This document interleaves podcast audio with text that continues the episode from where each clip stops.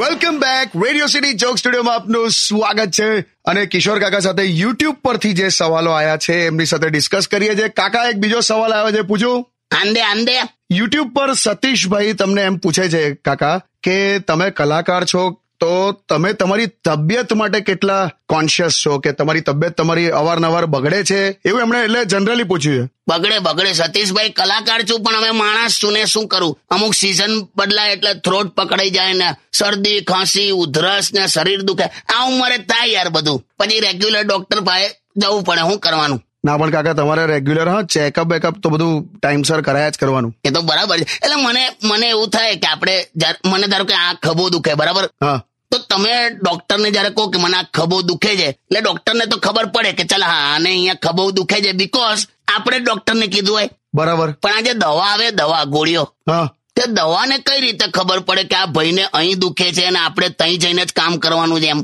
લા કેવો સવાલ ના ખરેખર લા એ ઇન જનરલ કામ કરે યાર કાકા કે કંઈક સ્પેસિફિક એ તઈ જઈને દવા ચોંટી જાય એવું થોડું હોય યાર એ આખા શરીરમાં એક સાથે કામ કરે એમ એવું હોય મને અહીંયા ગેસ થાય તો આખા રૂમમાં અસર ના થાય લા હવા ઉદાહરણ આપવાના એટલે આ તો ખાલી વાત સમજાવું છું એમ મને એમ જ હોવું બધું તમારો કોઈ છે family doctor yes doctor Subhash સુભાષભાઈ એમ જુદી ટાઈપનો છે થોડો સુભાષ ચંદ્ર બોઝે એક જમાનામાં એવું કીધેલું કે તુમ મુજે ખૂન દો મેં તુમે આઝાદી દૂંગા હા અમારા ડોક્ટર સુભાષ એવું કે છે તુમ મુજે ખૂન દો મેં પાંચ બજે રિપોર્ટ દૂંગા કે આનું ક્યાં તમે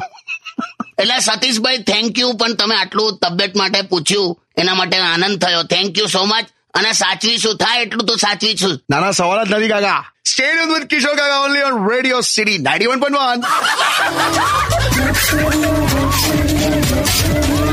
વન Radio